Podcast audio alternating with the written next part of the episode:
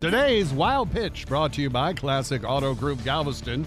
We haven't heard from former coach and TV analyst John Madden in some time, but he spoke with ESPN recently and said if he were coaching today, he would hire the best Madden video game players to be part of his staff. He would then have them play simulated games against upcoming opponents to see what works and what doesn't.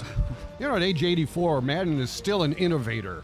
I think it's genius. I certainly would trust them more than Bill O'Brien. In fact, if the Texans were a video game, it would be Grand Theft Auto. Oh, Because what they're doing to season ticket holders is larceny. That's today's wild pitch.